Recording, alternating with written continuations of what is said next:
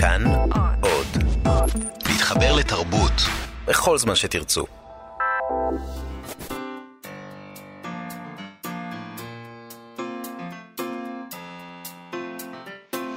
מה שכרוך עם יובל אביבי ומה יעשה לה.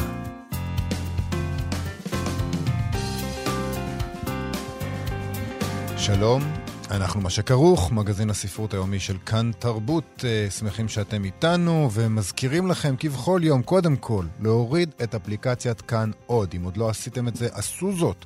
אה, יש שם את כל התוכניות שלנו ועוד מגוון של תכנים מעניינים, אז תחפשו, חפשו. כאן אודי בחנויות האפליקציות. אה, נזכיר גם שעכשיו אפשר לשמוע אותנו ואת כל תוכניות כאן תרבות בספוטיפיי. יש לך ספוטיפיי? לא. אין לי את הדבר הזה, אני לא יודע. אבל אני לא דוגמה, אני מבחינתי זה כבר הרגע הזה שבו ויתרתי ואמרתי, טוב, את, את בן אדם מבוגר, ואת לא חייבת כל הזמן להיות, לדעת מה קורה. שימו את התקליטים על הגרפומון או משהו כזה. איפה הגרמופון? גרמופון, איפה הוויניל? גרפומון, כן. זה בגלל שאני גרפומן? בגלל זה זה יצא לי? זה, זה, יש, זה בהחלט אפשרות. לא הייתי מעיזה לומר את זה בעצמי, אבל... אבל בשביל זה יש אותי. אה, נזכיר לכם גם להיכנס לעמוד הפייסבוק שלנו, מה שכרוך עם יובל אביבי ומה יעשה לה, ואיתנו באולפן עירה וקסלר ויובל יסוד שעושים איתנו את התוכנית, שלום גם לכם. אוקיי, okay, אנחנו נדבר היום עם הסופר חגי ליניק על סדרת אירועי אנטי שפע שלו, שמשלבים ספרות ומוזיקה. ומתקיימים בדרך כלל בתיאטרון תמונה. בסוף החודש הם יופיעו בפסטיבל הפסנתר, דווקא שם, נשאל על מה ולמה. נדבר גם עם צייד הספרים שלנו, אילי גרין, על מציאה נוספת שלו בעולם הספרים המשומשים. אה, ויהיו עוד דברים ככל שנספיק, אבל ראשית, אתמול דיברנו הרבה על פרסים וגם על ספרות ילדים, ועכשיו אנחנו נחבר ונדבר על פרסים בעולם ספרות הילדים. נכון, אנחנו קיבלנו הודעה על פרסי הפנקס לשנת 2018. הם בצניעות לא קוראים לזה פרס, אלא איתור. הם מאתרים והפנקס זה אתר שעניינו באופן אה, בלעדי ספרות ילדים, אה, ככה הם כותבים. כחלק ממטרת העל של כתב העת הפנקס לקדם את היצירה המקורית לילדים ונוער, מוענקים מדי שנה עיטורים חגיגיים ליצירות מצטיינות במספר קטגוריות של ספרות מקור, איור ותרגום. את הרשימה הקצרה בכל קטגוריה, והזוכים בוחרת ועדה מקצועית, כאשר הזוכים בעיטורים מוכרזים בטקס שמתקיים במסגרת כנס הפנקס בשיתוף ספריית בית אריאלה, שמתקיים השנה, בתאריך הראשון בנובמבר 2018, בבית ציוני אמריקה. וכותבים שם להלן המועמדים ברשימה הקצרה, נבחרו מתוך עשרות רבות של ספרים שנבחרו מספטמבר הקודם עד אה, אוגוסט 2018, נכון, ויש שם רשימה... נכון, וכאן באה רשימה ארוכה של מועמדים בשלל קטגוריות, אה, ספר ילדים המצטיין, ספר ראשית קריאה מצטיין, ספר נוער מצטיין, עבודת ייעור מצטיין ועבודת תרגום מצטיינת. בכל קטגוריה חמישה מועמדים. אה, אלא מה? יותם שווימר, מעורכי ומקימי הפנקס, הוא גם במקביל עורך בהוצאת טל מאי ספרים, שספרים שלה מועמדים ברשימה הזאת. Uh, כמו כן, עם אחד המועמדים האחרים יש לו קשר זוגי. וחשב, אני חשבנו שזה קצת מוזר ואפילו כן. מצער. כן. כלומר, רצינו להתייחס ברצינות לעיטורים שהם מחלקים, אבל בצורה הזאת זה קצת קשה. כן. כי, אתה יודע. כן. יש, יש כאן איזה דבר משונה. יש כאן דבר משונה, אז פנינו ליותם שווימר לקבל תגובה, וזה מה שהוא אמר.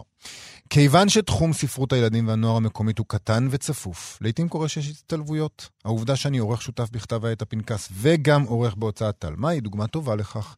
תמר הוכשטטר ואנוכי, עורכי הפנקס, ערים למורכבות הזו, ועל כן מרחיקים עצמנו ככל הניתן מהצטלבויות כאלה, ולפיכך, עיטורי הפנקס נבחרים על ידי ועדה חיצונית שאינה כוללת אותנו ואין לנו מעורבות בה או השפעה עליה. איננו סבורים שיוצרים ההוצאות שלנו נמצאים בקשר כלשהו איתם, ומשום המעורבות הערה וארוכת השנים שלנו בתחום מדובר בפועל בהמון רב, צריכים להיפגע מכך ולהיות מודרים מהשיח על גווניו השונים. מה שעומד לנגד עינינו הוא קידום הספרות והיוצרים המקומיים, בעוד אנו פועלים תמיד בשקיפות ובאתיות באזורים הללו. דוגמה אחרת, לקראת כנס הפנקס השקנו תחרות כתיבה שפתוחה לקהל הרחב, שלא כמו עיטורי הפנקס הפעם אנחנו מעניקים פרס כספי, ובמקרה זה ציינו בתקנון שההשתתפות אסורה על עורכי כתב העת ומשפחותיהם. והוא מסיים, אנו סומכים על הקוראים שלנו ועל הקהל אה, ששמים את מבטחם בנו ויודעים שאנו פועלים בהגינות ומתוך מטרה לעודד את היצירה המקומית. טוב, זה מאוד נחמד שהם סומכים על הקוראים שלהם. באופן עקרוני, אה, אני מציעה במקום לסמוך על הקוראים שלהם, כדאי שהם יעשו גילוי נאות בפעם הבאה. Uh, בכל אופן, שאלתי אותו מי האנשים שישבו בוועדה החיצונית הזאת, שאין להם כל השפעה עליה, והוא מסר לי שלושה שמות. אה, מור פוגלמן וורקין, מבקרת ספרות ילדים ונוער, גבי קון, חוקרת ספרות ממרכז ימימה בבית ברל, רוני מנור, לקטורית ומוכרת לשעבר בחנות ספרים. מכיוון שאני לא מכירה את השמות האלה, אה, חיפשתי לראות אה, במי מדובר, עשיתי גוגל. עשית גוגל? כן. לא, כי אני לא מכירה אותם. ואז לא, גיליתי, למשל, שמור פוגלמן דבורקין, אכן היא כותבת ביקורות באופן קבוע, באתר הפנקס כמובן, אצל יותם שווימר. אה, ומצאתי שגם רוני מנור כתבה שם מדי פעם. אה, תשמע, עולם הס- הספרות הישראלי הוא אמנם קטן, אבל אין מה לעשות, אם אתם רוצים שיקחו אתכם ואת ההמלצות שלכם ברצינות, אתם צריכים לעשות איזה חצי מאמץ, אה, לא להשתין מהמקפצה, סליחה, אחרת זה יתקבל כמו עניין משפחתי. כמו כסף שמקבלים ההורים בח... דמי חנוכה כזה. אה, אנשים מחלקים לעצמם עיטורים. האמת שבעידן הפייסבוק זה די נהוג, אני ראיתי גם היום יש כתבה ב... ב... בארץ, כן. אה, של גילי איזיקוביץ', אה, שפנתה למו"לים ושאלה אותם מי לדעתם צריך לזכות בנובל לספרות. אין נובל השנה אז. בכל זאת, היא אז כל- שאלה. כולם בחרו את הספרים שהם מוצאים? אה, לא כולם, אבל אה, חלק מהאנשים אה, המליצו על סופרים שלהם עצמם. אה, שזה דבר מאוד מאוד מעניין. זהו, כמובן, צריך- הם ממליצים על עצמם. אגב, ואני, ואני חשבתי לעצמי שזה אה, מאוד אה, יפה שהם ממליצים על סופרים שלהם, כי הם יכולים היו גם להמליץ ממש על עצמם. כלומר, נכון. זה, זה ממש ממש, חלקם. כתבו ספרים, ולכן מגיע להם נובל. נפש. כן. תשמע, זהו, צריך להגיד, כאילו גם בפרסים שהם לא לספרות ילדים, קוראים הצטלבו, קורות הצטלבויות כאלה, שתמיד אנחנו קצת, אנחנו אומרים, איך, איך, למה? אז אה, אה, כמו שאמרת, לא להשתין במקפצה, אה, כנראה שיש אחרים שעושים את זה פשוט יותר מוסתר. אבל למה זה מצער? כי למשל מועמד פה התרגום של אה, מאיר אפירון לספר אה, תמיד גרנו בטירה, של שירלי ג'קסון, זה ספר שדיברנו עליו כאן, הוא מאוד מאוד מצא חן בעינייך. נכון, ספר נפלא. דיברנו עליו כמה פעמים. נכון. אבל מאיר אפירון היא המולית של טל מאי, היא הבוסית של יותם אה, שווימר בעצם. אז זה לא שהתרגום שלה לא ראוי, אבל אה, זה, זה הדברים שגורמים להרמת גבה ולתחושה קצת לא נוחה מהעניין הזה. אה, היא עצמה פרסמה בפייסבוק, אה, בפייסבוק של הפוסט, התרגשות גדולה מהמועמדות, אה, וכך היא כותבת, התרגשות! התרגשות סימן קריאה, ככה היא כותבת. אני מועמדת ברשימה הקצרה של הפנקס לאיתור על עבודת תרגום מצטיינת של הספר, תמיד גרנו בטירה. היא עוד שני ספרים של טל מים מועמדים, הספר של מירב משולם ואביאל בסיל, ספר ראשית קריאה מצטיין, והספר של רועי סלמן באמצע הרחוב, ספר נוער מצטיין. כבוד. שיהיה לנו בהצלחה, רק טוב. צריך שם את הכפיים בסוף, כפיים. אה, כן, אז אה, יש פה תחושה לא נוחה של אה, יחסים בתוך המשפחה, אתה לא חושב? אה, וחבל שאתר שחשבנו שהוא רציני, אה, לא נמנע מדברים מהסוג הזה, וכולם משחקים בהם את המשחק הזה של ההתרגשות, ווואו, ואנחנו מועמדים, ואיזה הפתעה, ובאמת, חבר'ה. זה דבר אנא, שצריך אנא להגיד מכם. באמת לכל מחלקי הפרסים, וגם גם בנוער, וגם בילדים ונוער, וגם בכלל, כאילו, די, זה... זה לא, הם לא הראשונים שזה, אבל פה זה כל כך מובהק, אה, שזה קצת... אה, כן. כן.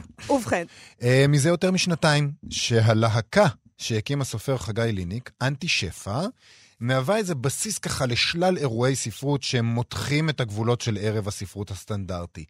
אה, נאמר, אה, לא עוד אה, פאנלים יבשים אה, על דמות האנטי גיבור, או הקראות מלודרמטיות ומלאות פתו, פתוס, אלא רוק אנד רול. אה, עבודות אומנות וידאו רדיקליות, דוברים פרועים שמשתוללים על הבמה, הרבה שמח, אה, אירועים טובים, אני אוהב אותם. אה, מאחוריהם כבר יותר מ-100 אירועים כאלה שהם עשו. אה, ועכשיו, אחרי שהם אה, התרגלו לבמות קטנות יחסית, בתיאטרוני פרינג', בספריות וכולי, הם יגיעו ב-25 באוקטובר אל הבמה הגדולה של פסטיבל הפסנתר, הופעה חדשה ומיוחדת שתתקיים במוזיאון תל אביב, עם לחנים אה, לטקסטים של אה, מאיר ויזלטיר, חזי לסקלי, אה, יעקב שטיינברג וחגי ליניק בעצמו. אה, נזכיר גם שחגי ליניק כתב את הספרים "מישהו נפל", "מספר מוות", "המחסל" ו"דרוש לחשן", שעליו גם זכה בפרס ספיר לשנת 2011, ונספר שלהקת אנטי שפע כוללת מלבדו גם את אה, קרני פוסטל, עובד אפרת, אסף תלמודי, אור אדרי ונועה סגל. שלום חגי ליניק. אהלן. אז מה, אתה מתרגש לעלות על הבמה הגדולה של פסטיבל הפסנתר? אה, מאוד. לא רק, אה, לא, רק, לא רק הבמה הגדולה של אה, פסטיבל הפסנתר, אלא זה במוזיאון תל אביב. זאת אומרת, מביאים את הספרות אל תוך המוזיאון, זה כבר התרגשות. מאוד uh, מכובד. אתה תלבש חליפה? אנחנו חושבים על זה. אוקיי. ניקח תגיד רגע, מעצב. אבל זה יהיה אירוע שהוא רק מוזיקה בעצם, או שזה יהיה אירוע אנטי שפע שיש בו גם, את- כמו שהוא נהוג, דוברים וכאלה? לא, זה יהיה אירוע שהוא אה, בעיקר, אה, בעיקר אה, מוזיקה, קצת וידאו ארט, כדי לתת שקט לאוזן, וזה הפתעונת. הפתעונת שאנחנו שומרים. אה, אוקיי. בוא נדבר קצת על, על האנטי שפע באופן, באופן כללי, ככה. לא שאנחנו מסכמים או משהו כזה, אבל אה, למה התחלתם בכלל לעשות את האירועים האלה? מה המטרה? מה, מה, מה, מה, מה רציתם לעשות? תראה, אני... אה, מה רצינו לעשות? אה, לצאת מדף הנייר, נגיד את זה ככה. כאילו, אני הרגשתי שיש יש, יש איזושהי חולשה, לא רק בספרות, אלא גם באופן שבו מניחים את הספרות. זאת אומרת, אין לספרות בעיניי את החלל המתאים אה, אה, כדי להניח. אה, דף הנייר הוא, הוא יותר לעתיד, הוא לא, לא, אתה יודע, ליום-יום, ואז, ולבמה יש כוח חזק יותר מאשר לדף הנייר. גם, אה, גם, אתה יודע, זה, זה מציאותי, זה נוכח, זה על הרגע. ואז אה, החלטתי לעשות את אנטי שפע, ואנטי שפע, המילה היא נגד כל השפע הזה, ש, שהמילולי בפייסבוק, בכ- בכל מקום, שמרוקן קצת את השפה. זאת אומרת, יש בעיה לסופרים, לדעתי, היום לכתוב, כיוון שהמילים הן קלות, הן רכות. אי, אי, אי אפשר לעבוד איתן, אי אפשר לתת בהן, אה, נגיד, סתירה. אז אה, חיפשתי איזושהי דרך אחרת. ו... ומה שאנחנו מנסים לעשות זה איזשהו קולאז', כאילו אם, אם, אם שואלים אותי, בכלל הגדרות זה בעיה, תמיד אתה בורח מהגדרה כדי לעשות משהו, אבל כרגע, ברגע שאתה עושה משהו, אתה מגיע לתוכנית רדיו, ואומרים לך בוא תגדיר את זה, אתה, אתה חוזר בחזרה, אבל נגיד שזה קולאז'. זאת אומרת, אנחנו מותחים את השפה, או, או ממלאים את המילים בתוכן שהוא מוזיקלי, אה, וידאו, דיבור, על במה, שהבמה עצמה זה חלל שמאפשר לעשות משהו. אז בעצם יש בזה איזה, הוא יכול להיות הבעת איזה אי אמון באיזשהו אופן ב- בספרות? לא כי, ב- כי היא צריכה לא- עכשיו לא- במה, והיא צריכה מו- גיטרות, והיא צריכה כן, מוזיקה, כן. ו... אני חושב שמה, כן, כן. כן, זו שאלה טובה, מאיה, תודה. אני חושב, אני, אני חושב שהספרות זקוקה עכשיו לפרינג', יותר מאשר פרינג' שזקוק לספרות. אני חושב שהספרות, אפשר, אני יכול, אפשר לראות את זה גם. אני חושב שהספרות, לא כ, כאומנות, היא, את יודעת, היא בעלת אה, אלפי שנים וכולי וכולי. כן. אבל היום הספרות היא, היא מוחלשת מהמון סיבות, אבל אפשר לראות אה, דרך הביקורת. ככל שהביקורת משתוללת יותר ואגרסיבית יותר, ככה אה, אה, אה, היא מעידה על החולשה של הספרות, לא בגלל הביקורת העניינית, אלא בגלל העוצמה. את, את מבינה, כאשר משהו מאוד איכותי, מספיק טיפה אחת של דיו כדי להכיר אותו, כדי לברר אותו, אבל כאשר דברים לא איכותיים, אז אתה צריך בלי סוף להתחיל לצלצל ולצלצל ולצלצל בדברים כדי, ש, כדי, ש, כדי שיקרה משהו. זו דעתי. זו דוגמה אוקיי. אחת שאני נותן. ועד כמה אתה מרגיש, שעכשיו יש לך כבר איזה גוף עבודה של שנתיים של ההופעות האלה, עד כמה אתה מרגיש כן. שהצלחת בדבר הזה שניסית לעשות, או הצלחת להגיע אה. לקהל, או... איך אני יכול לדעת את זה? תשאלי את הקהל.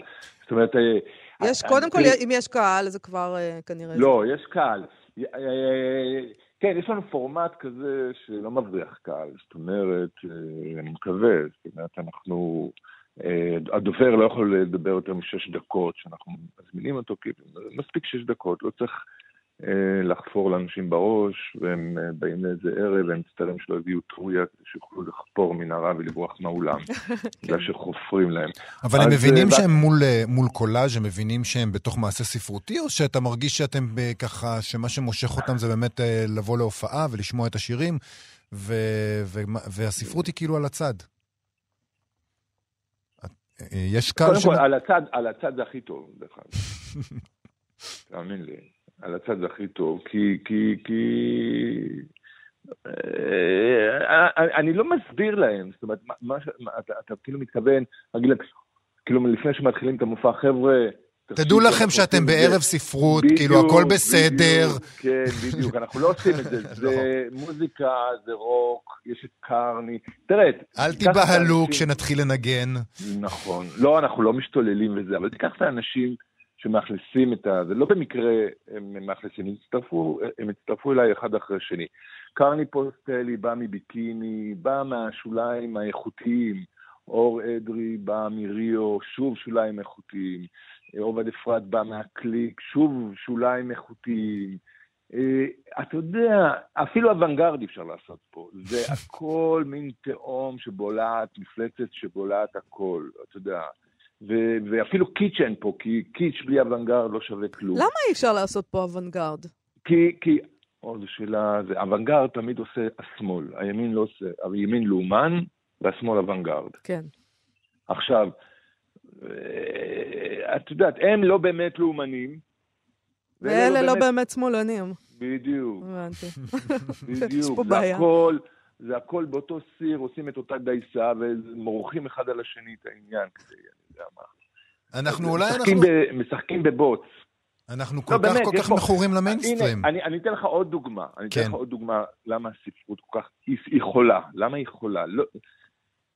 זאת אומרת, אה, אה, אה, קח את אה, אנשים שכותבים, שיש מספר לא מעט של אנשים שכותבים, שהם כבר כותבים החוצה, אתה יודע? כן. הם כבר כותבים החוצה, הם לא כותבים לישראל, הם לא כותבים לישראלים. הספרות מפסיקה להיות חלק מהתרבות הישראלית. היא, היא, זה הופך להיות תרגום על תרגום. כי לא סופרים שמתרגמים אותם לשפות זרות לפני שמפרסמים בעברית את הספר. כן. אתה מבין? זאת אומרת, בורחים מכאן. זה לא רק זה שצעירים הולכים לברלין וכולי וכולי. יש משהו שהוא מאוס. עכשיו, כנגד המאוס הזה, אנחנו עושים את אנטי שפע. תגיד, אתה יכול להיזכר באיזה... גם כן, יש לך כבר איזה קורפוס ככה של אה, ערבים שעשית? איזה כמה אירועים שאתה זוכר אותם במיוחד? בכל זאת, כן, אנחנו בטח. דוחקים אותך לפינת הסיכומים. לא, לא, לא, אני זוכר. לא, בטח, היו כמה מאוד מרגשים. קודם כל, בכיתי באחד. באמת? כן. ספר. אתה לא מאמין. אימא גרמניה. זה, יש לכם זמן, אני אספר לכם. יאללה. תספר. אה, כשהייתי ילד, אבא שלי קנה לנו טייפ סלילים. עכשיו, בטייפ סלילים היה סליל קטן שהוא הדגים את האיכויות של, ה, של, ה, של הטייפ, את האיכויות הסאונד, וזה היה השיר של אה, Bésame Mucho, הנעימה של ריי קוניף. וש- וכשהייתי, היינו שומעים את זה מדי פעם, אבל במלחמת יום כיפור, היו לי ארבעה אחים בצבא. אז ההורים שלי ברחו מהבית, הם היו די בלחץ, נשארתי לבד, לא ידעתי מה לעשות, אז הקשבתי לסליל הזה לילות שלמים באוזניות. אחר כך באנטי שפע, אה, אה, עשיתי אנטי שפע עם הגרמניה, אמא שלי הייתה בגרמניה, והשמעתי את ריי קוניף בווידאו. וזה כל כך החזיר אותי לתקופה ההיא, שאת יודעת שהייתי בבית לבד, ילד, במלחמת יום כיפור, עם אוזניות, כי פחדתי מהדפיקה בדלת, אה, שפרצתי בבכי בבמה. יאללה. באמת כן, סיפור טוב. הדפיקה כמו- בדלת גם הגיעה בסוף. כן, אין כמו, נכון, אין כמו, אין כמו הילדות כדי לגרום לך לבכות. נכון. זה נכון. אז טוב, אנחנו לוקחים את הילדות של כולנו, ששת המוזיקאים, כמובן, אה, גם קרן טננבאום תהיה איתנו אורחת, ושמים אותה בפסטיבל הפסנתר במוזיאון. אז. כל הדבר הזה יקרה ב-25 באוקטובר, נכון? כן. אה, שיהיה בהצלחה. חגי לידי. תודה רבה לך. אני מבטיח לבכות. להתראות. ביי. שלום לאילי גרין, צעד הספרים שלנו מחנות הספרים המשומשים, האחים גרין. אהלן, שלום. אהלן אילי, על מה נדבר היום? היום נדבר על אה, ספר שמצאתי, שהוא ספר אומנות של סלבדור דלי. אוקיי.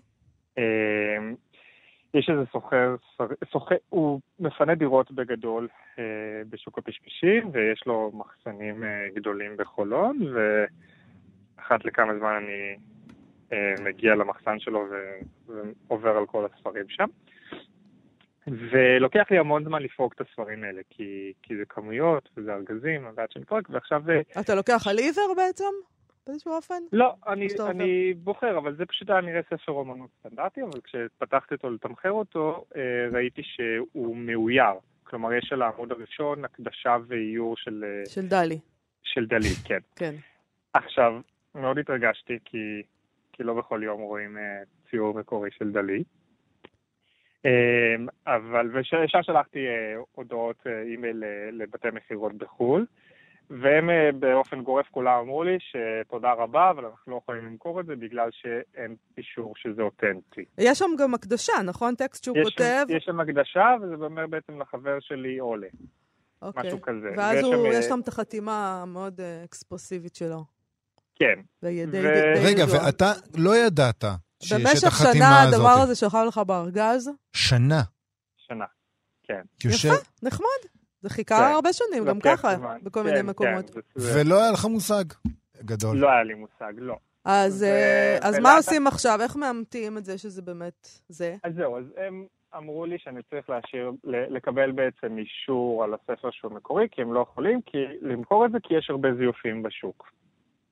נשמע הגיוני. עכשיו, נכון, עכשיו, מה שעושים בדרך כלל זה או ש, שאם החתימה, אם ההקדשה היא למישהו ספציפי, אז צריך לקבל אישור שהמישהו הזה הכיר את דלי, או שאיכשהו הצטלבו דרכיהם, או שצריך לשלוח את זה למה שנקרא קומיטי, אה, שזה בעצם אה, ה- הוועדה אה, ש, שבעצם אחראית על כל העיזבון של דלי, ויש גם מומחים ספציפיים שהם מומחים לדלי. עכשיו, אה, עשיתי חיפוש בגוגל, קצת אה, התעמקתי בעניין, ויש איזה בחור בפריז, ששלחתי לו את הספר. אני, אה, אני, הוא- אני, אני רוצה להבין, מה זאת אומרת איזה בחור בפריז ששלחת לו את הספר? הספר הזה אולי שווה הרבה כסף, אתה פשוט שלחת את הספר הזה בדואר, או מה?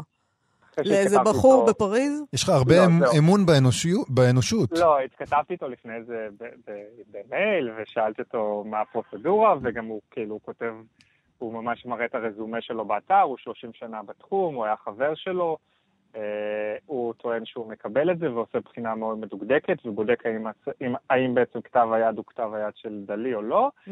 ואז הוא... ואז בעצם הוא מחזיר לך את הספר עם חוות דעת בכתב. הבנתי. כן. והדבר הזה, אם מותר לשאול, כמה עולה ההערכה הזאת שלו? היא עולה 600 דולר. לא נורא. אפשר לסבול.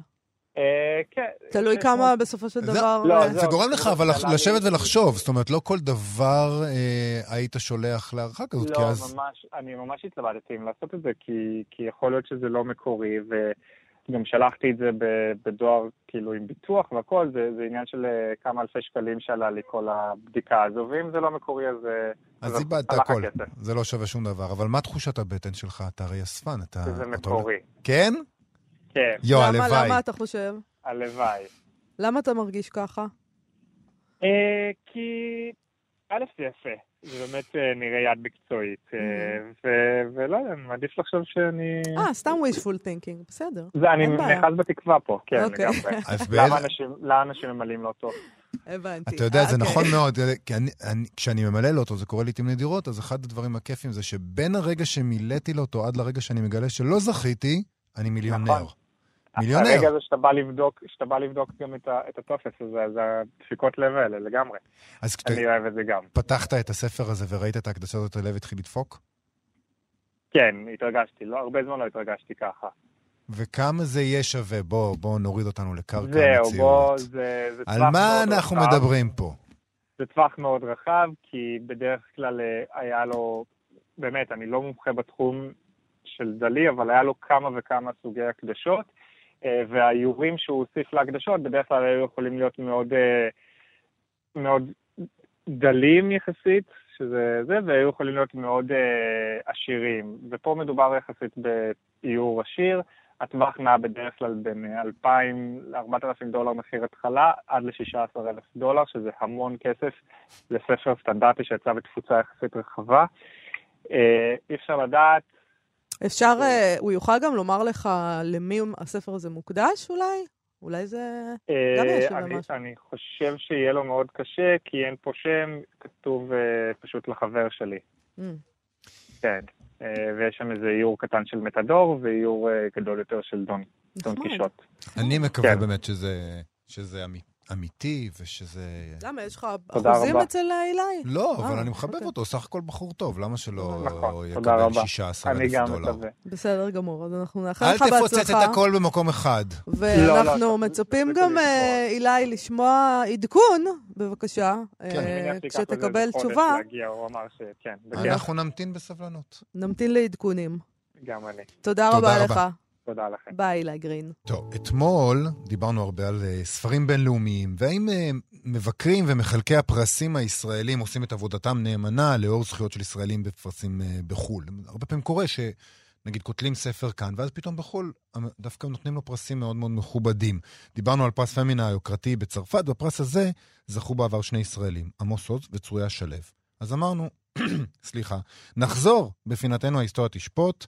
אל הספר הראשון של אה, צרויה שלו, לא הספר שעליו היא זכתה, אה, הספר הראשון שלה, רקד תיאמתי, שפורסם בכתר ב-1993, כשהיא כבר משוררת ועורכת ספרותית מוכרת, אה, החליטה לכתוב פרוזה, והספר הזה מתאר באיזה סוריאליזם ככה מקאברי את עולמה הפנימי של אישה משוגעת, ש...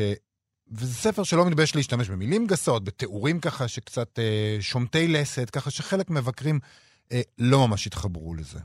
נכון. אה, למשל, אלי שי כתב במעריב, בביקורת שהיא כנראה המשתלחת ביותר שנכתבה על הספר, כך: הולך ומתברר שמדובר בתופעה, אם לא בתבנית אפייה, מתכון בדוק ומנוסה שעובד כך. קחי דמות נשית, המציאי גיבורה מופרעת, אל תבני אותה, חבל על הזמן. תגני בצורת אומלט חבוט כיאות. הוסיפי מלית מרירות נקבית עדכנית, לפפי בדמויות משנה זכריות קלושות עם עומק של כרזות בריסטול. קראי להם בשמות, הבעל, הסבא, המאהב, הדופק, וככה. עכשיו בשלי על אש גבוהה, אביא לרתיחה בסדרת דיבורים המשחזרת חוויית משגלים מסלידה. תני לזה לבעבע במקצב פרוע במשפטים בוטים, בגוף ראשון נקבה.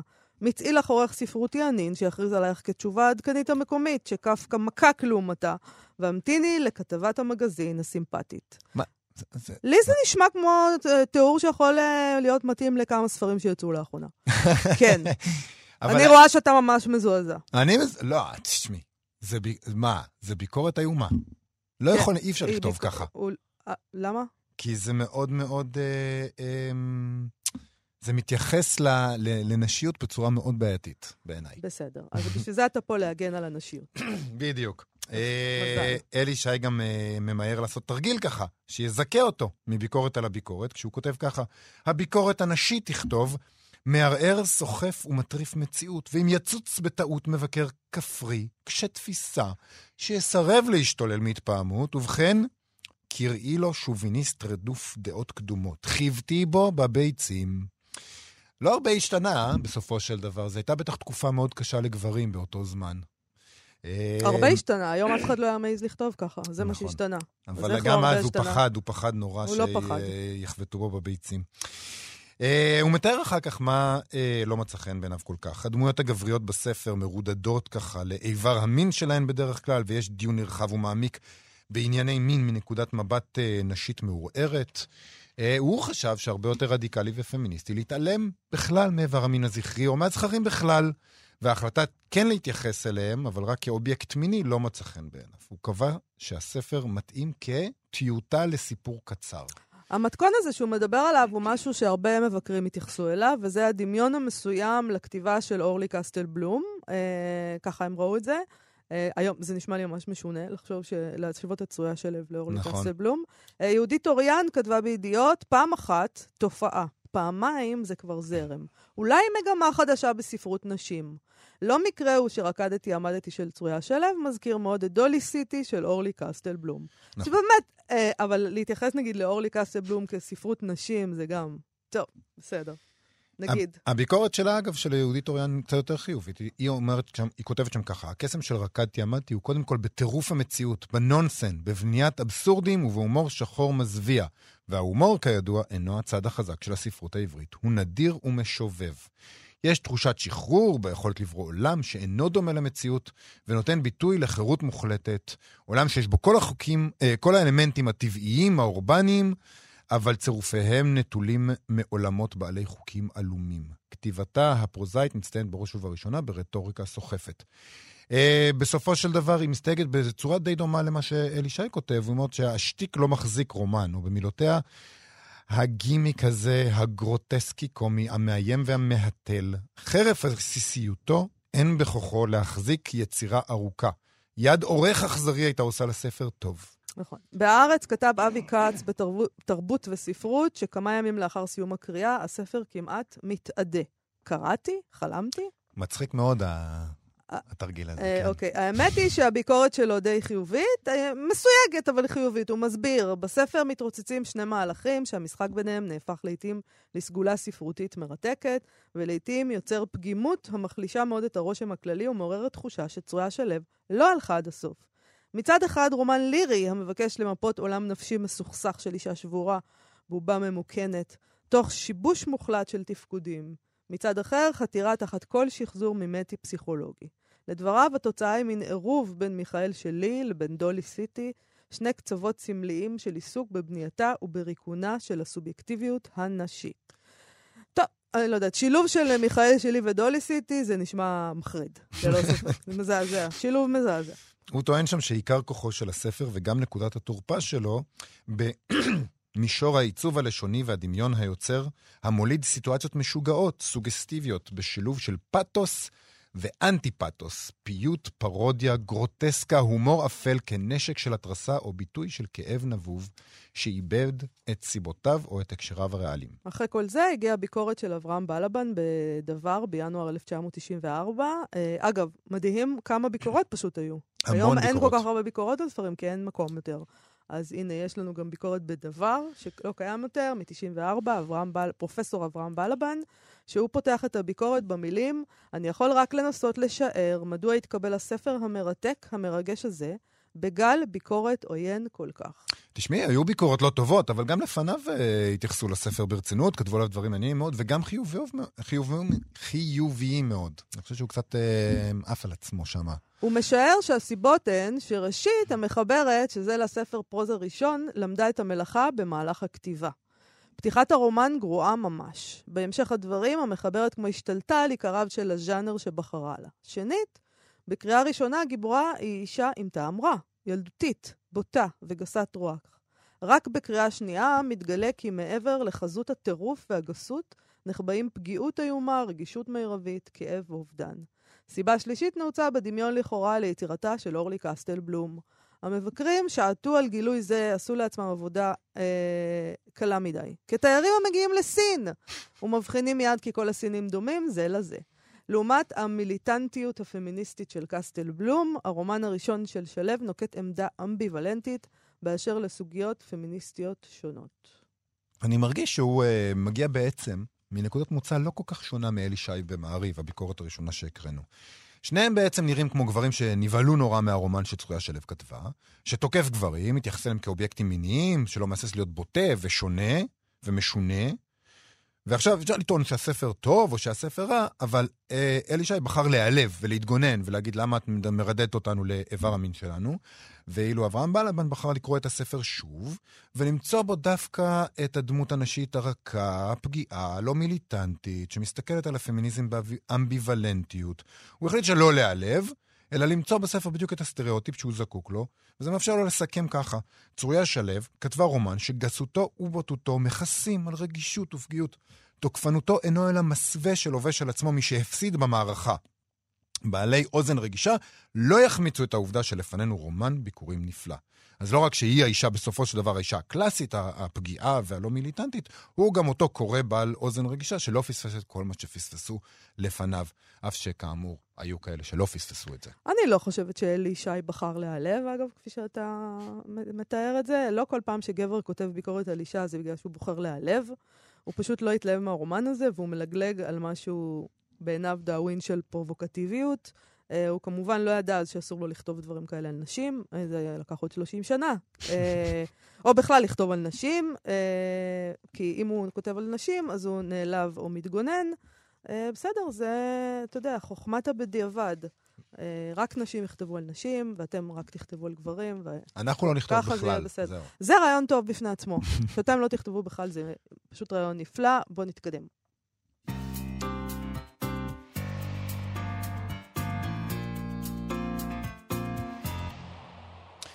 פינת הסטטוס היומי, נקריא סטטוס של הסופרת ניבה רטנר, שספרה בית האושר יצא לאחרונה בהוצאת פרדס, וכך היא כותבת: השתלתי את הספר שלי במעין פיילוט, בשתי ספריות רחוב. אמרו לי שזה חסר טעם, כי מישהו יפלח את הספר ולא יחזיר.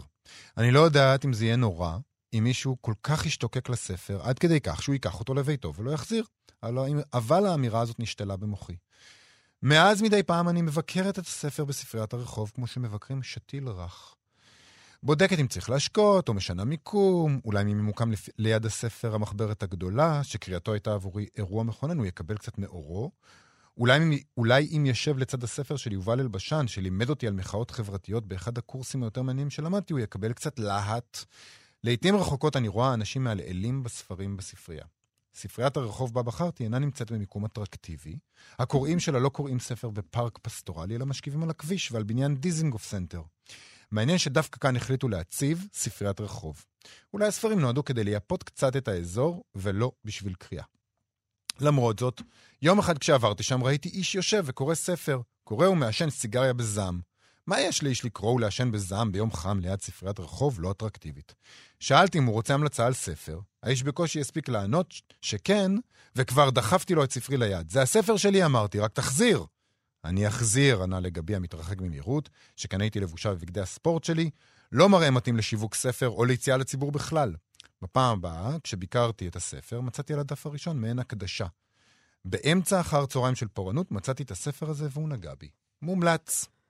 כן, ועכשיו היא עדכנה, אה, אה, אחר כך היא עדכנה עדכון מספריית הרחוב, הספר ששתלתי כבר לא שם, אני לא יודעת מה זה אומר, האם מישהו השתוקק לספרי עד כדי כך שהוא גנב אותו, או שיש אדם שתפקידו לנקש ספרים מסתננים מספריות הרחוב, והאם כדאי לשתול שם ספר חדש, או שחבל על העותק. מה דעתך על המעשה הפיראטי שלה? זה נחשב פיראטי בכלל? לא, זה לא לא? זה לא נחשב לפיראטי ב- במדד שלי. אה, להוסיף ספר לספריית רחוב זה לא בדיוק הפרעה מסיבית לסדר הציבורי. אה, בוודאי לא כשזה ספר שאתה כתבת. אה, אתה יודע, זה כמו סופרים שמסדרים מחדש את הספרים אה, בחנויות ספרים, ככה שהספר שלהם יהיה למעלה. אה, יש דבר כזה, כך שמעתי. בטח זה שיש מה דבר שהם כזה. עושים. מה? זה, יפה. זה ממש מנהג קבוע. אז זה, זה כמו לעשות את זה. אבל אני זה מאוד... לא רדיקלי. זה. לא רדיקלי, אבל, אבל אני אוהב את רוח היזמות. אני מקווה בשבילה שאכן מישהו ישתוקק מאוד לספרה ולקח אותו לעצמו, וזה בטח מאוד נחמד לגלות שמישהו כתב המלצה בעמוד הראשון. אני חושב שלהוציא ספר, הרבה פעמים, בטח כאילו כשאתה לא, לא יודע, עמוס עוז, שכולם מתלהבים מספר חדש, זה מעשה מאוד מאוד בודד בסופו של דבר, אז אני ככה מבין את הצורך לבלוש אחרי הספר שלך, אחרי העותק אה, ספציפי, לראות מה קורה לו, ואם קוראים אותו, ומה עושים איתו. ובטח בעתיד יהיה איזה צ'יפ כזה, איזה שבב ששמים על הספר, והוא ישלח לסופר נתונים מעודכנים, כמה ידיים עברו על הספר, לאיזה עמוד הם הגיעו לפני שהם זנחו אותו, כאלה דברים. אני מקווה בשביל הקוראים שלא יהיה שבב כזה לעולם. אה, אני מציעה לסופרים, וקוראת להם, להניח לנו לנפשנו, באמת. תעזבו אותנו בשקט. זה כמו זמר בהופעה שרודף אחרי הקהל כי הוא רוצה לשיר עוד הדרן ועוד הדרן. חלאס.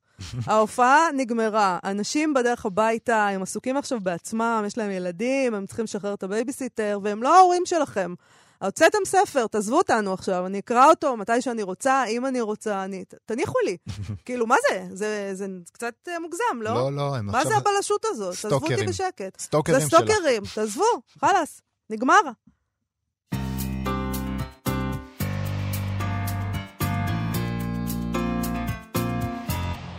טוב, תשמע, בכתב העת האינטרנטי אה, המוסך, אה, שהלעלתי בו אתמול, אה, בטיימינג פשוט מדהים, למדתי מהם שהיום הוא יום הדואר הבינלאומי. כמובן, איך לא ידעת? כמובן שתהיתי מה זה יום הדואר הבינלאומי, וגיליתי שהוא מבקש לציין את מועד ייסודו של איגוד הדואר העולמי, שנוסד בשנת 1874.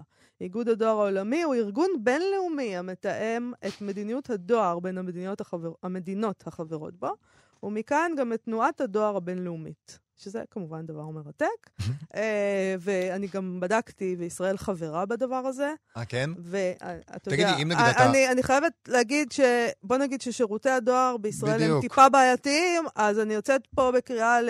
ביום הדואר הבינלאומי, אנא, הצילו. יש שם אה, מישהו שנגיד, נציב תלונות הציבור הבינלאומי, נגיד, אני יכול לשלוח לאיגוד הדואר הבינלאומי תלונה על הדואר הישראלי, והם יגידו להם, אתה היי, מוזמן חבר'ה, אתם... לשלוח, אה, אתה זה מוזמן." לא מתאים לקווי היסוד של איגוד הדואר הבינלאומי. בכל אופן, אה, במוסך עשו פרויקט מכתבים ספרותיים לכבוד הדבר הזה, והם מפרסמים אה, כל מיני מכתבים אה, ספרותיים אה, של קפקא, נטליה גינצבורג, גוסטב פלובר, לאה גולדברג, פולצלן, ז'ור סימנון ורילקה, ורילקה, ואני מציעה שאנחנו נקריא, נקריא. אה, הם- מין מכתב כזה. כן, מכתב של קפקא מתוך מכתבים אל מילנה, שתרגם אה, מגרמנית יונתן ירד, יצא בהוצאת שוקן. ככה הוא כותב: הנה, מזה זמן כה רב לא כתבתי אלייך, גברת מילנה. גם היום לא הייתה זו אלא יד המקרה שהניע אותי לכתוב. למותר בעצם שאתנצל על אי כתיבתי. הן מי כמוך יודע, משנואים עליי מכתבים. כל פורענויות חיי, ואין אני בא לקבול על גורלי, לקבול על גורלי, כי אם לקבוע עובדה שיש עם המוסר השכל לכלל, שורשה נעוץ מן הסתם במכתבים, או באפשרות הנתונה לכתוב מכתבים.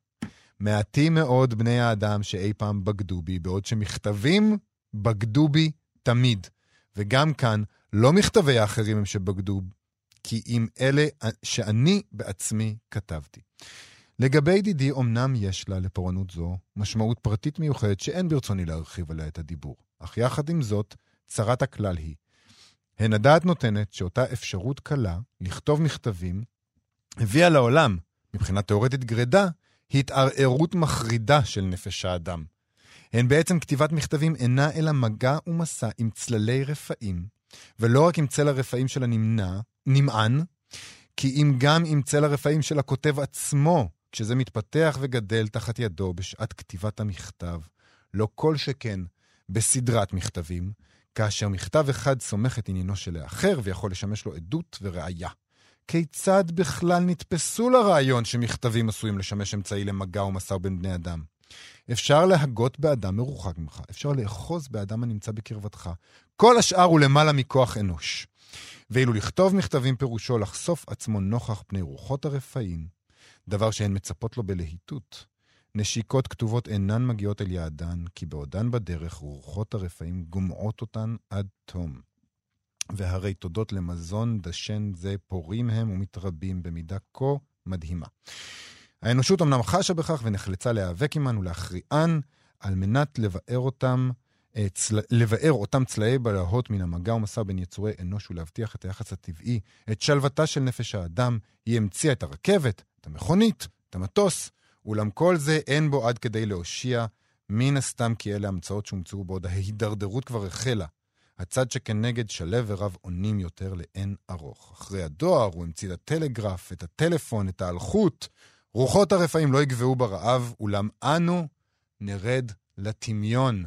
קפקא אה, לא ידע, כשהוא כתב את זה, שעוד צפוי לנו הפייסבוק, שזה כמו איזה מכתב אה, שרשרת מהגיהנום. זה, זה עוד לא... אנשים יכתבו כל כך הרבה, עוד הם- בכל כך קלות, לא יהיה צריך אה, עט ודף ובול ולשלוח ולחכות.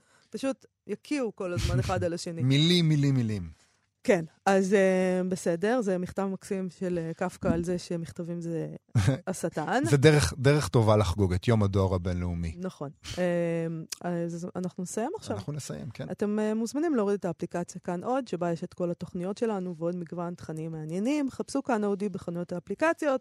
Uh, עכשיו אפשר לשמוע אותנו גם בספוטיפיי. Uh, נסו ותהנו. אנשים מתלהבים מזה, ראיתי ב- בפייסבוק, אפרופו, שיש אנשים שנורא מתלהבים שזה בספוטיפיי, אז אמרתי לעצמי, אולי אני צריכה ספוטיפיי. כל כדי אחד, להבין מה זה ספוטיפיי. כל בכלל. אחד צריך ספוטיפיי. אוקיי, נזכיר לכם גם להיכנס לעמוד הפייסבוק שלנו, מה שכרוך עם יובל אביבי ומאיה סלע, אתם יכולים לשלוח גם הודעות לשם. תודה רבה לעירה וקסלר ויובל יסוד שהיו איתנו היום ועשו איתנו את התוכנית, להתראות מחר. להתראות.